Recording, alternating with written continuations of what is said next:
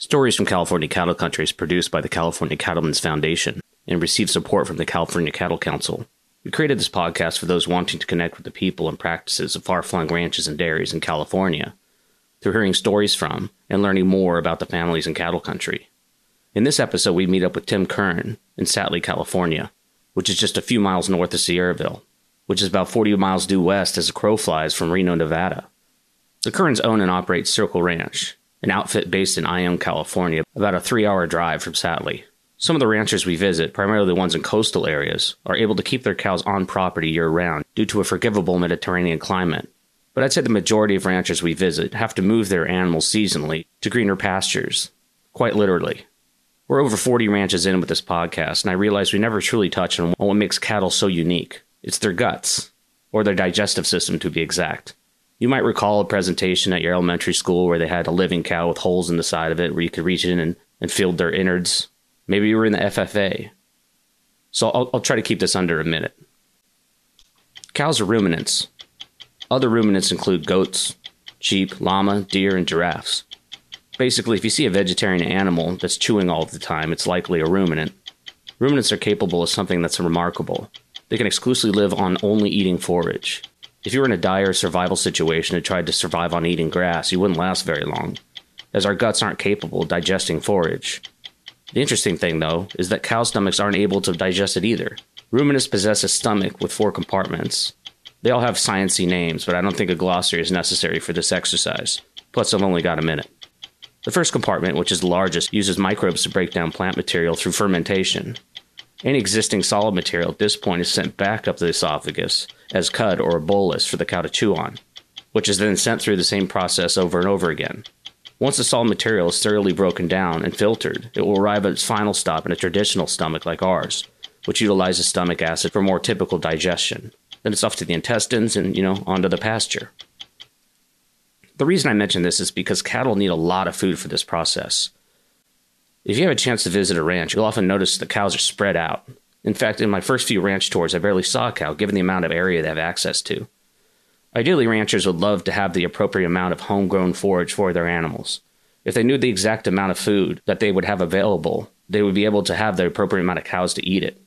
Unfortunately, it's not that simple, not even remotely. Mother Nature can often throw a wrench into the works. In a dry year, the availability of forage could come up short, necessitating that ranchers sell animals, buy in hay, or move the animals somewhere else. This brings us back to Tim and Sattley. We first joined him in a small cafe in nearby Sierraville for breakfast, and then traveled a few miles north to offload a truck full of cows from Ione into the Sierra Valley. How are you? Good. Nice to see you. Yeah, good to see you. Yeah. Hi. Come in. Okay.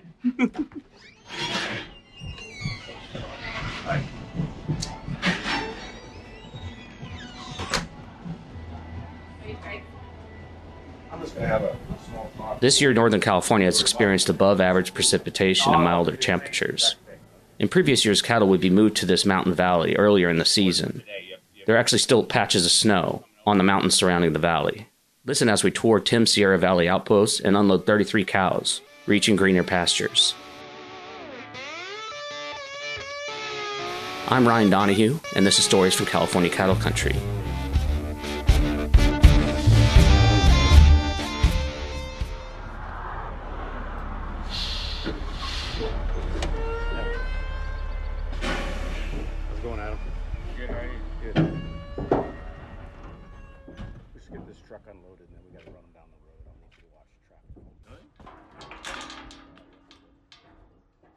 Um, well, I've, I've been in the cattle business basically my whole life. I had cattle raising bottle calves from the time I was 11 years old, and just slowly but surely uh, started raising a few cows, mother cows, and uh, has just grown from there. Uh, today, my wife and I uh, own Circle Ranch in Ione, California, with our two sons. Uh, my wife is Jill, and our two sons are Austin and Taylor. They're both active on the ranch. Uh, we have a our winter our winter range is down around the Ione area. We own some land there, and we lease several ranches in the area. Uh, in the summertime, we do summer some cows there on our irrigated pasture, and in the winter or in the summertime, we also come up uh, to Sierra Valley. That's where we are right now. Uh, we're about five thousand feet elevation, and we'll send some cows up here for the summer. These The cows that come up here typically arrive mid-May to early June, and and we stay here until late fall or, or until the, the snow comes. The snow finally dries us out, which is typically sometime late November, maybe even early December.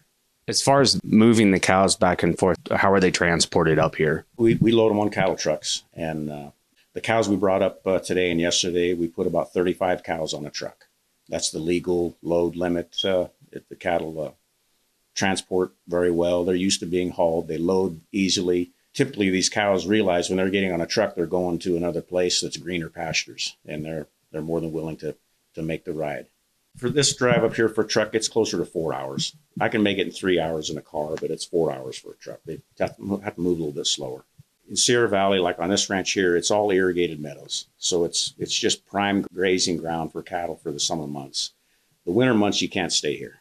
Uh, there's, it's just too cold and there's too much snow. You can stay. Some some ranchers will stay if they have to and, and keep the cows here for the winter, but it's typically just just really good grazing for the summer months. And then our ranch that I own, it works so well with it because that's where the cows can graze in the winter months. That's our growing season down there. We have green grass from usually from November till late May, which matches up per- perfectly. When when the grass dries up down around Ione, it's late May. It's time to come up here, so the cows are on green grass virtually 12 months out of the year typically when we talk to ranchers, it's typically a cow calf operation. Idea being is that they have cows that, that have calves and uh, those calves are raised to a certain weight and then they're sold. Your operation differs a little bit in that you primarily focus on selling bulls. Can you tell me a little bit about that? We do sell cattle traditionally at the way you just described also. We will wean some, you know, wean calves off their, their mothers and they will go to a traditional feedlot situation. They'll go for meat for the supermarkets. But our, our main business is we sell bulls, and we'll wean these bull calves off their mothers, oh, in mid March, and we'll grow them on a little faster pace. And we have our bull sale in September, and that's when other cattlemen from around the area come in and buy their, their bulls from us to, to, to breed their cows. I know that Angus really seemed to have a really good marketing program for a long time to where there's a restaurant called Black Angus. You know, it's like it's a kind of beef that people uh, relate to. I see so many ranchers and there's always, there always, Angus is always in the name. Well, the, the reason why we like a composite of two different breeds is you harness the power of heterosis. Just about every meat animal that there is is a composite of two or three different breeds every hog that there is is, a, is has a, a, composite line of two or three or maybe even four different breeds. Chickens are the same way. Corn, soybeans, everything's crossbred. And so we harness the power of, of crossbreeding. Some producers uh, prefer to keep their cattle straight bred, straight Angus or straight Hereford, whatever. But there's a large uh, percentage of them that like uh, a crossbred animal. a crossbred animal will live longer, they're a little more hardy. If we can get one extra year out of a cow, which is typically a crossbred cow will produce one more calf in her lifetime, we feel that's that's worth it. The Simmental cattle tend to be higher yielding cattle as far as their meat. There's there's uh, they still marble well, but they don't marble as well as an Angus. They're more of a meat animal, and so the combination of the two breeds they complement each other very well. Angus contributes some maternal traits, which Simmental does also, but but Angus mostly contributes some of the, the higher end marbling genetics, and the Simmental will bring in the more the, the red red meat yield, and the combination of the two works really well for us. Are there logistical issues with having a bunch of bulls on your property? Yeah, no, that's definitely a challenge. Uh, most bull producers, and we did for years and years, send their bulls out to a commercial feed yard to grow them out to get them ready for sale uh, and get them, get them ready for uh, another cattleman to use. We grow our bulls out on our own ranch in bigger pens. They're filled with oak trees and, and they're, they're large pens, five, six, seven acres. But even in spite of that, yes, bulls tend to be more destructive. You know, they, they're tough on, uh, you know, they will dig holes. They're, they're ready to go out and breed cows and they're anxious and they'll dig holes and they're fighting with each other. It's not a, the, the fighting isn't a huge problem, but just having that many bulls in on your ranch uh, for several months at a time is is a challenge. Wrangling them or like managing moving them from pen to pen, are they more difficult or do they kind of just behave like the the female cows do? No, for the most part, they, they behave fine. If we have any any bulls that have a disposition problem, they're cold and they're gone. We only keep the bulls that are that are not going to be an issue for anyone that buys them. I've always been fascinated with bull sales and looking at because we'll get those catalogs and it's just page upon page of uh, a picture of an animal with uh, some sort of metrics on the bottom, which make little to no sense to me. And I know that you said that you do, you know, video shoots for yours, like to show how they move and things. What what do people look for um, I mean, if you were to go buy a bull, what what is it exactly you're looking for? Are those metrics more important than how it looks, or is the cow how the bull looks and how it moves more important than the numbers below? First, you have to buy the bull that that looks the part according to how you want that animal to look and how he's going to fit in your operation. So that's that's the the visual side of it. He has to have that part. Then beyond that, then you start looking into the numbers. Is this bull going to increase my cow herd's marbling? Is it this bull going to increase my the milk and his daughters. It depends kind of what your goals are. There's a number for every trait to be examined. And like I say, every, every producer is a little bit different. Uh, it, you would think that you want your offspring from these bulls to be as, as, as heavy a weaning weight as possible. Well, that's true to a point. If you have too heavy weaning weights, pretty soon your cow herd starts to become too large and they're not as functional out on the rangeland. We have to make sure we keep our cow size down so these cows can continue to function out on the open range. They're not raised in confinement like, like hogs and chickens are. They have to live a long, healthy life out on the range. What are all the processes that they have to go through to determine their fitness? First of all, when the, when the, when the animal's born, all our calves, when they're born, we take a birth weight and we document who the, who the mother is. The next step is when that animal is weaned away from its mother, which is about seven or eight months of age, we take another weight. That's their weaning weight about a year of age, we take another weight. That's their yearling weight. So you have those three weights that you take, those three measurements. And along with that, we collect DNA on every animal. And via DNA, they can predict with oh, probably 30 to 40% accuracy on these young animals, young unproven animals, uh, how well their offspring will marble, how large a ribeye area they will have. They will predict uh, how well the daughters the daughters will milk. Also disposition. Just about every trait that is important, every economically relevant trait, we can enhance through DNA. Do you travel to a sale, or do people come to you to pick up the animals? No, they no, they come to our ranch every year. It's in, in the fourth Thursday in September. We have a bull sale. We have a partner in the bull sale, Bruin Ranch in Auburn, California. They they sell strictly Angus bulls, and we sell Sim Angus bulls. All the bulls are on display at our ranch on sale day, and we have about eight different pens of bulls, and all the buyers will walk through each pen looking for the bulls that that they need. And when the sale starts, we already have a pre made video of each animal. And when lot one comes up for sale, there's a video of lot one and they start the auction. And when lot one sells, the video comes up of lot two and that animal sells. And we go right through. We'll sell usually around 200 bulls a year. Is it all in a single day? All in a day, yeah. No, we can go through 170 to 200 bulls in about two and a half or three hours those animals typically leave that day? Well, about half of them leave.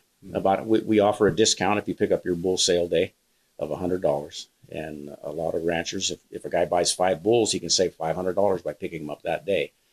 And the rest of them, oh, we usually we deliver over the next two or three weeks.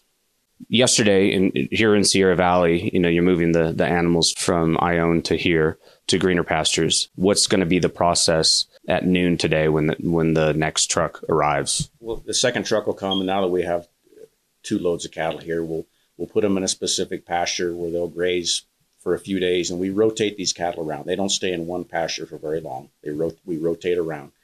You know, just like mowing your lawn. You know, you mow your lawn, and a week later, it's ready to be mowed again. But if you uh, if you mow it too short, you know, or if you don't water it, you know, it's not going to grow very well. So it's, it's a, basically the same concept. But uh, so these cows arrive here now. We'll bring another four or five truckloads up here over the next week or so. These cows will start having their calves in late July. And again, as I stated earlier, as each calf is born, we'll give that calf its, its individual ID that'll stay with it for life. We'll document who the mother is, take a birth weight of the calf. We'll also take that opportunity to score the mother's udder quality and we'll give her a score for that. That's about it here until we get to uh, breeding time, and that's usually late October. And we'll artificial inseminate all these cows here on this ranch and our other ranches between October 20th and the 24th. When they, they do have their calves, you have no way of knowing the sex of, of the animal that's coming out. Is that right? I mean, is it 50 50 female to male kind of ratio, or it varies a little, but typically it's it's 50-50, males to females. On our site, on our operation, where we're, we're uh, retaining bulls to sell to other ranchers, we will keep about of the male calves, probably about 60% are good enough to keep as bulls. They have to be high high quality animals. So about 60% will be bulls. The other 40% will become steers. And on the on the heifers, it's the same thing. On the females, we'll keep about 25, 30% as replacements because every year we have older cows that leave the herd or a cow that did not become pregnant, she leaves the herd, and these younger females have to come in and replace them. How do you determine like the fitness of an animal? Because you said that you keep uh, 60% of them at that point is it just by looking at them or by who produced them like who the who the sire was or the who you know genetics um, the biggest part is always weight they have to weigh enough to be a you know, a, a, candidate to be a breeding bull for someone else as far as their weaning weight, weaning weight and yearling weight. And birth weight is important too. You don't want too high a birth weight. If, if the birth weights are too high, we, we kind of cut them off at 100 pounds. If the birth weights that are over 100 pounds, we have a few of those, they become steers. We don't keep them because we don't want to take a chance of selling an animal to a, a bull to a producer that's maybe going to have his cows will have calving problems because of heavy birth weights on that subject too, we also have another line of bulls that we will sell strictly to producers that want to breed uh, their first calf heifers. They're, they're females they're going to breed for the first time, and you want to make sure they have a very small calf their first time. So we have a, a separate group of bulls that we sell to producers that are just looking for those type bulls. I want to thank you for meeting me on short notice and let me come out and, and bother you on, on a on a beautiful uh, Saturday. All right, thanks for having me.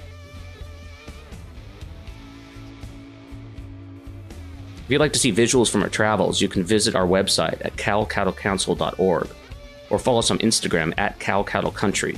We love feedback. If there's anything you'd like to hear on stories from California cattle country, you can contact me directly at ryan at calcattle.org. Thank you for listening, and we'll be back in two weeks.